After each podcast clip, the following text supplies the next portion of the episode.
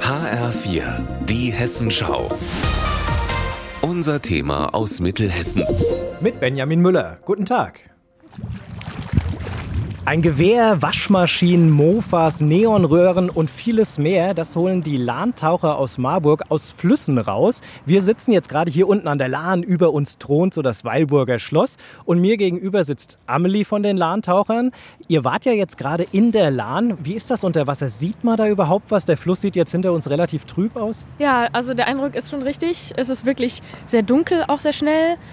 Hier ist die Lahn an der tiefsten Stelle so sechs Meter tief, aber ich war jetzt meistens eher auf vier Metern und da unten sieht man ohne Taschenlampe überhaupt nichts. Wir haben aber alle immer ziemlich starke so Speziallampen dabei und äh, ja, es ist auch ein bisschen schwierig, da die Orientierung zu behalten.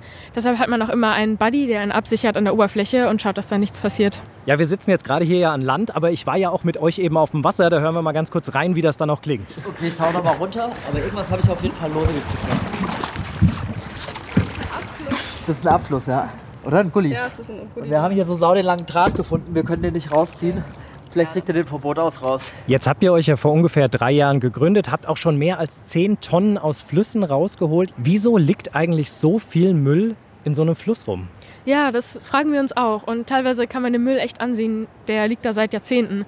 Meistens schließen wir so auf Vandalismus, also Einkaufswegen, an sich abgeschlossene Fahrräder, aber natürlich auch Unfälle aus der Freizeit. Sonnenbrillen, Handys, Tablets, Computer, alles ist irgendwie schon dabei gewesen. Ja, hier ist jetzt gerade schon das Müllboot angekommen. Der Jonas saß da unter anderem drauf. Ähm, was habt ihr hier jetzt alles heute aus der Lahn geholt? Also wir haben jetzt zwei Baustellenschilder, ähm, wirklich diese ganz langen äh, Stäbe, wo die Schilder dran sind, inklusive Schilder. Ähm, haben dann noch einen Betonfuß gefunden, wo auch noch ein Stück äh, Schild dran ist. Also eine Spitzhacke war zum Beispiel dabei, ähm, viel Draht, Kabel. Und jetzt macht das irgendwie keiner weg außer ihr. Warum? Und das ist wahrscheinlich auch euer Ziel, dass da mal ein bisschen mitgeholfen wird, oder?